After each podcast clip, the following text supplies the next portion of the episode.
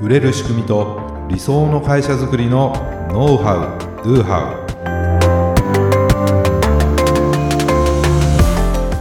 ウこんにちはビズクリエイトの渡辺ですビズクリエイトの武井です。今回もよろしくお願いしよまろす。しくお願いしますはい今日はですねまず常識を疑ってですね脇役を主主役にしてバカ売れするというお話脇役が主役そうなんにでなすっちゃうんですね。そうなんですそれでこうバカバカ売れするんだよっていうお話なんですけども、はい。あのローソンストア100っていうねコンビニあのローソンではい。はなんだろうこうローソンの100均じゃないけどコンビニの100均みたいなあ、はあはああはんまりね僕らが住んでる群馬にはあ、あんまりないかな。ないんですと思うんです僕はもい都内行った時ぐらいしか見かけないんですけども、はい。えーそこでですねまあいろいろまあお弁当とかねコンビニなんであのいろんなもの売ってるんですけども、はい。 200円のねお弁当で安い。ウインナー弁当っていうのがバカ売れしたっていう話がへえ、美味しそうですね。ウインナー弁当ってあの、まあ、今ローソンストア100だけじゃなくてねあの普通のローソンでも取り扱い開始されたっていうのを、あ、そうなんはでい、すさっきね。調べたら若干中身とかパッケージはその200円のやつとは違うらしいですけどもおお。らしいんですよでこれどんな弁当かっていうとはい。おかずがですねウインナーのみなんです、えっと、ご、ご飯とウインナー。はい、ご飯とウインー。ナはーあ。でその下に少しだけパスタの麺があるんですよそうなんですね。あの何の味もついてない、まあ、ちょっと塩味がついてるぐらいのパスタの麺が敷いてあるすっごい。それもあのおかずっていうよりはウインナーがずれないようにああのパスタの麺敷いてるらしいんですあ。ねすごいですね。でこれってまあ何ヶ月か前に発売開始されたんですけどもは結構発売当日からですね SNS でもねバーッと話題になってたんですい。実そうだったんですね。はそうなんですめちゃくちゃどうでもいい話なんですけど私今日ご飯の上にウインナー乗 せてそれは急がなきゃって言って食べてあそうなんできすねたのでなんかすごく偶然を感じましたでもなんか食卓にもねこうウインナーの、はいで出てウインナーおかずにして食べることあるんですけど、はいこれ常識的に考えたらですよウインナーが主役でそれしかおかずがないコンビニ弁当なんてまあ作らないですよねってことなんですどちらかというとサブサブというサブなんかですよ脇役ですよねねねだからまあ家庭で作るお弁当はいおーにもまあなんていうかやっぱりサブ的にウインナうんーって入ってるし、はいコンビニのお弁当とかねにもなんかこうウインナーがちょっと入ってるとかっていうのはあるんだけども、絶対にメインになれない具材なんだったんですね、でそれをじゃあメインにしたら面白いんじゃないかっていうのでその開発者の、まあ、林さんって方なんですけどもはい実はねこれ商品化されるまで10年かかってるらしいんですよ、そんなにかかったんですか、まあ、最初にあこれ面白いんじゃないっていうのでプレゼンしたら、はいまあ却下ですよね そそんなの売れないだろうみたいなう、んだけどねもうしつこく何回ももうか会社に掛け合ってですね、はいまあ、プレゼンするんですね、はいまあ、だけどこうあの却下されて、はいえーでまあ、その関西行ったりあの関東行ったりみたいなその方も戻られてですねはいでその関西の方かなでその上司になった方がじゃあやろうってなったんだけど、うんその方が今度またあの異動になってしまってあーそれでチャラまなんたと振り出しに戻され てはいで、えーその林さんもまた関西から関東の方に移動になってでやったらまたその時の上司になってですね、うんまあ、それでやろうみたいなはあでもその10年間諦めずに何回もそれをす会ご社いにプレゼンしてきたっていうそのすごい執念ですよね。熱意がすごいですね、うん、だからそれだけ何かこう賞賛みたいなものをね感じてたのかもしれないんですけども、まあ確かに今日まさに私はご飯の上に3本のウインナーを乗 せてうわ急がなきゃでも美味しいなっても食べたわけですから、そういう方が他にも絶対にいるってまあいるでしょうね言ったわっていうこと思なったわけんなんでですしよょうねね。。でもそのウインナーはメインにはなれないっていう、うんその弁当界というかわ弁当業界わかんないですけど、はい常識とか思い込みってあるわけじゃないですかそうですね。ウインナーを主役にしたウインナーだけのおかずの弁当なんていうのは、うっん、ていうのはあるわけですよそう売れでっす子よないとねか。ねそうですよね。うん、でそういった常識とか思い込みを打ち破った商品だと思うんですね、この発想もすごいしそれを具現化してうんうんうん、執念を持って10年かけて製品化したっていうのがこれすごいなと思うんですそうね。ですよね。ですごく興味を持ってですね僕もいろいろこう調べててですね、はい。えー、とプレジデントオンラインっていうねあの、うんビジネスのニュースのサイトありますけども、はい。まあ、そこにもその記事があったんでちょっと紹介するんですけど、まあ、そのローソンストア100の分析そこで分析されたデータが載ってたんですねはい。この購入層は男女比65対35で、まあ、男性が多いですよと、へえ。まあ、特に30代から40代の男性に支持されていると、働き盛りですねう。ん、で普段弁当を買う人と比べて新商品とか話題のものが好きという特性の購入者が多いそうなんですね。あ面白いじゃんっていうことですよねうん新しいものとか話題性のあるものが好きっていう方がが面白がって買ってってるっていう感じもあったりとか、はい。うんでまあ、なんでこれ成功したかというとやはり差別化が難しいそのシンプルな商品を妥協せずに突き詰めたってことなんですよ、うんうんうん。まあ、ただなんとなくウインナーが本当にあのご飯にこう黒ごまが振りかけられててはい。ウインナーが何本か乗ってるだけなんですようーん、シンプルで見たすね。目まあ、その下にねパスタの麺あるんですけどもでもこれし試作の段階でどんなウインナーがいいとかうんうん。結構いろいろね試行錯誤したらしいんですねまあ、まあみんそなの美味しくないと売れないですよね。そのサイズ感うんみたいなのとか、はい。でも赤いウインナーだとなんかちょっと違うなとか、うーん。でもこう皮がパリッとしてるとかはいはいちょっとスモークを効かせるなんかリンゴの木でスモークしてるとか言ったかなへえ、美味しそう。だから意外とそのウインナーが主役であるからそのウインナー自体のそのこだわりみたいなのもあったわけなんですよはい。だけど200円ですからね安い今で度すね。コストっていうのもあるじゃないですかはい。で実際そんなにえー利益率の高い商品ではない、らしいんですねうーんねまあ、そういうシンプルだからこその難しさもあったしそのコストとのねバランスっていうのは非常に難しかっただけど、想像のね想像予想の5倍以上とか売れてなんか50万食以上も売れてるらしくそうなんでくてすね。ですねまああのロローソンの方も驚いてるっていうそうなんです、うんそんな言われたらちょっと食べたくなりますね。だからちっちゃいんですよやっぱり普通のお弁当に比べると、うん、だから小さいっていうような声もあるんですけれどもでも200円ですから、うんでローソンさんの狙いとしてはそれプラスもう一品っていそうう形ですよね。例えばカップラーメン買ってもらうとか、なんか他のうんおかずをおかずとかはね、なんかあ他のものを買って、まあ、大体ワンコインぐらいいうんになったらいいなと。はいということは、ある意味、僕らの業界の言葉で言うと、それがフロントエンド商品というか、なるほど。ね、客寄せの商品になって、うんそこでは利益出ないけど、他で要するに、えークロスセルはいはいが。できると。一緒にスイーツ買っちゃおうみたいなことですよね。そこでまずそのいろいろコンビニがある中でウインナー弁当を食べたいからロローソンに行くローソンストア100に行って、はいでそれだけではみんな買わないわけですドリンクを買ったり、ね、やはり安いからそれ以外のものもやっぱ買っちゃいますよねってことなんですちゃいますよね。そうすると客単価を上げることもできますよね、はい最終的に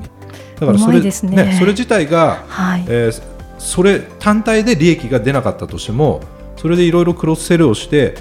結果的に客単価が上がることによってトータルでは利益になるっていうこともあるんじゃないかなというふうに思ったわけです、これをね、はい。これすごく面白いですよね、うん。で最近から第2弾がもう出るのかなあのミートボール弁当っていうのも出てるらしいですへえ。本当にご飯にもうミートボールだけおかずうがわーそれ それはきそれも気になりますね。家だと絶対に一人だとやるやつですよね。なんか本当にちょっとあの一人でいるときに軽く済ませよう飯みたいな そうですね。感じですよねそれねですよね。でそれはね、あのー発売までに3か月だったらしいんですよあそうなんですね。ウインナー早い弁当をね通すまでに10年かかったけどそれでヒットしたもんだから、うんミートボール弁当はね3か月ぐらいで通ったらしいですそれもえっとそれの発売はいつぐらいそなれいんですつなんだろうななんかね、あのーちょっとそこまでの情報僕もう出てるのかな分かんないですけど売れそうですねそれも。ね、それも第2弾として、まあ、なんかそういうの期待してきますよね、うん。今度ローソン何次かしら 何そういう系出してくれるんだはろいうみたいな、いや面白いなと思ったんですけどもであのプレジデントオンラインにですねその開発者の林さんの、えーお話も載っててはい。もう林さんなんて言ってるかというと、でおお客様の動向だけ見ているといつもと同じような商品しか作れませんお客様が実は気にしていないところを店側が気にししすぎると失敗してしまうむしろ店側がこれというこだわりを持つことが大事である気がしますまあ、売れる商品を作る極意は何ですかっていう質問に対してねそのように答えてるんですで要するにニーズも大事だけど売り手がこだわりを持つっていうことがすごく大事なんだよってことなんですね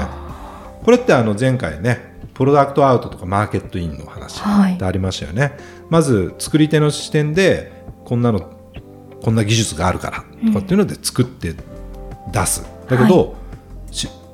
顧客のニーズがあるかどうか分かんないよねって話、だけど顧客のニーズばかり気にしてしまうと、はいなかなかイノベーションも生まれないし、うん、同じものを使う同じものになって、まあ、まさにそこにも通じるなっていうふうに思ったんですね。うんでこれも、まあ、以前ポッドキャストでも紹介している言葉なんですがスティーブ・ジョブズの言葉、ね、多くの場合人は形にして見せてもらうまで自分は何が欲しいのかわからないものだとはい要するに形にして見せてもらうまでうんそういうものが欲しかったってことに気づかないってことなんですうよ、ん iPhone とかねああいうスマホだって、こんなのあったらいいなとはそんな思ってないわけですよそうですね形にして見せてもらってうわそうそうそうこれ欲しかったんだよっていうのがはいあるわけですよねだからニーズをどれだけ聞いてもなかなかイノベーションは生まれないし、うんいろんな常識とか思い込みを持ってしまってるから、そうですよなねかなか今回みたいなことって出てくればあいいねってなったりとか面白いねってなるし、うんまあ、出てきたものだけ見てもだ大したことなさそうに思えるじゃないですかはいでもそれって誰もやってこなかったというか、うんそれをローソンさんはされたってことなんですよ。すごいなこれすごいなと思うんですよね。うんでじゃあ私たちの、ね、ビジネスにこれをどう応用できるかなってことなんですけど、ね、はいだから今回のウィンナーベントのようになんか全く新しいものじゃないじゃないですかはいだから全く新しいものを作らなくても要するに今ある脇役的な何か、脇役的な何かうんで、ねまあ、僕らのビジネスの中にも何かあるかもしれないし、はいこれ聞いてる、ね、方のビジネスの中にも何かあるかもしれないですけどもその脇役的な何かを主役に抜擢したらうん面白い商品とかサービスが作れるかもしれないなってことなんですよ。うんこれがなんかその、ね、ブレイクスルーイノベーションのヒントになるかもしれないな、そうですね、うん、っていうのを思いますのでぜひねあなたのビジネスにもこの考え方を応用してみていただけるといいかなというふうに思います。はい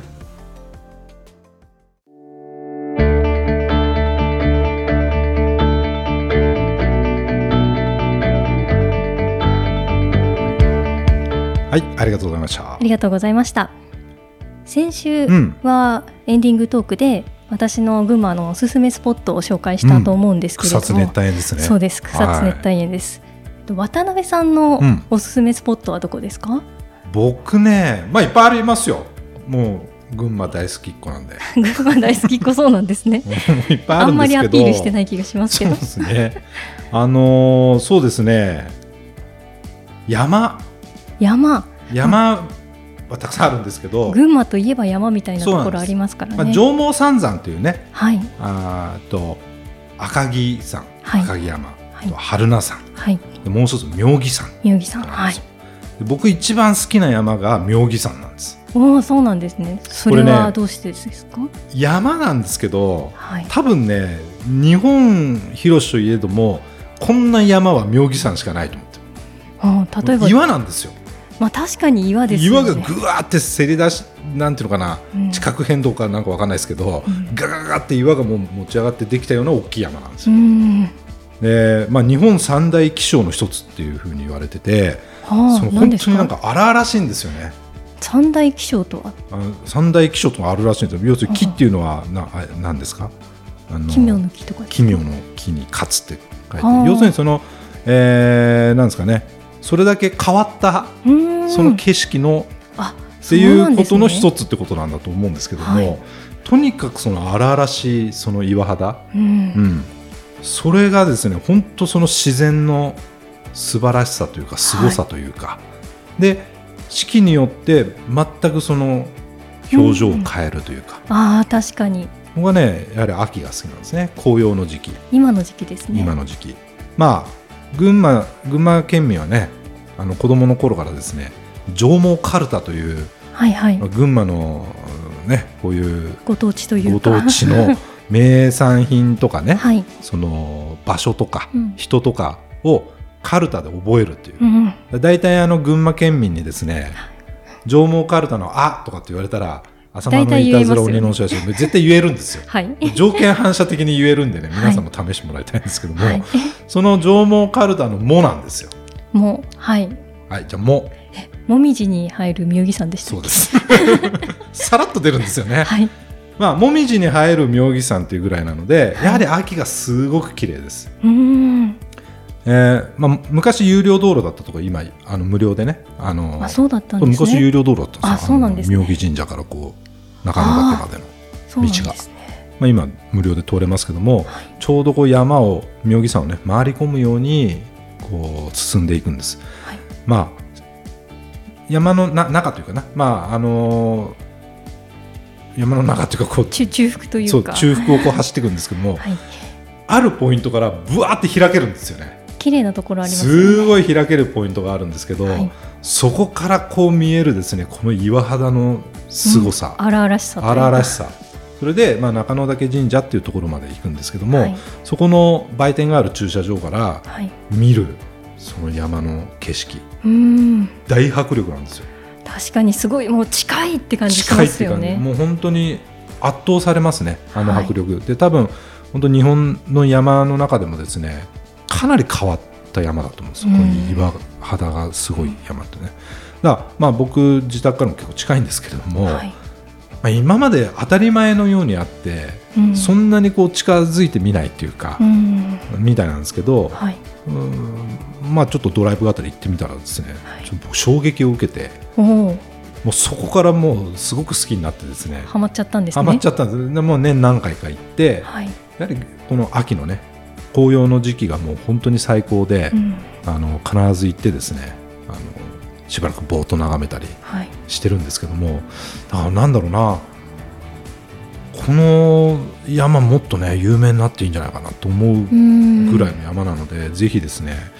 皆さんにもね妙義山来てもらいたいなと思うんですよそね。うですね。景色が綺麗で、登山好きな方だとね、結構登りがいがそうですねあると思いますよ。登山もできるしちょっとこうお手軽であれば石門巡りといってああ。そのなんていうかなやっぱり石とか岩でできてるので、い、ろいろな形してる石門という石の門ですね、はい。だからそういうところをこう巡るコースがあったりとかして、なかなかそれもね僕ら小学生の頃って大体そこに生かされ生るかされてそね、うそうなんかあのすごい怖いね、なんか山山チェーンをあの掴んで、もうこれ落ちるんじゃないかっていうね、ちょっとスリルをねスリル楽しをめ味るわってきたりまあとでか。もこう大人になって僕行ってないですけど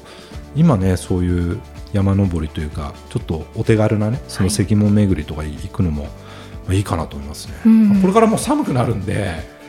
ちょっと時期じゃちょなっくとなっちゃ時い期じますゃないかもしれないですけどねでも春はあの桜の里っていうのがねあ、有名ですあってよたねくさ。ん群馬のい中だと。ろんな、うん、桜が咲いてる場所があったりとか、はい。まあ、日帰り温泉みたいな温泉あーありもあまっすたねりとかねはいするのであの非常に楽しめる場所だなと思うのでですね、はぜひ群馬にお越しの際は はい。妙義山に妙義さんに行ってみて行いっていたただだいきて。たいなと、ねはい。思いますけどね、はいまあ、。こんな感じであの群馬自 慢群馬情報もはい。群馬情報もね。お伝えしていければなというのを思いますので、はいお付き合いいただければと思います。はい、よろしくお願いします。はい。ご感想やご質問は説明文に記載の URL からメッセージをお送りください。今日の話がためになったという方は、ぜひ高評価やフォローもお願いいたします。それではまた来週。ありがとうございました。た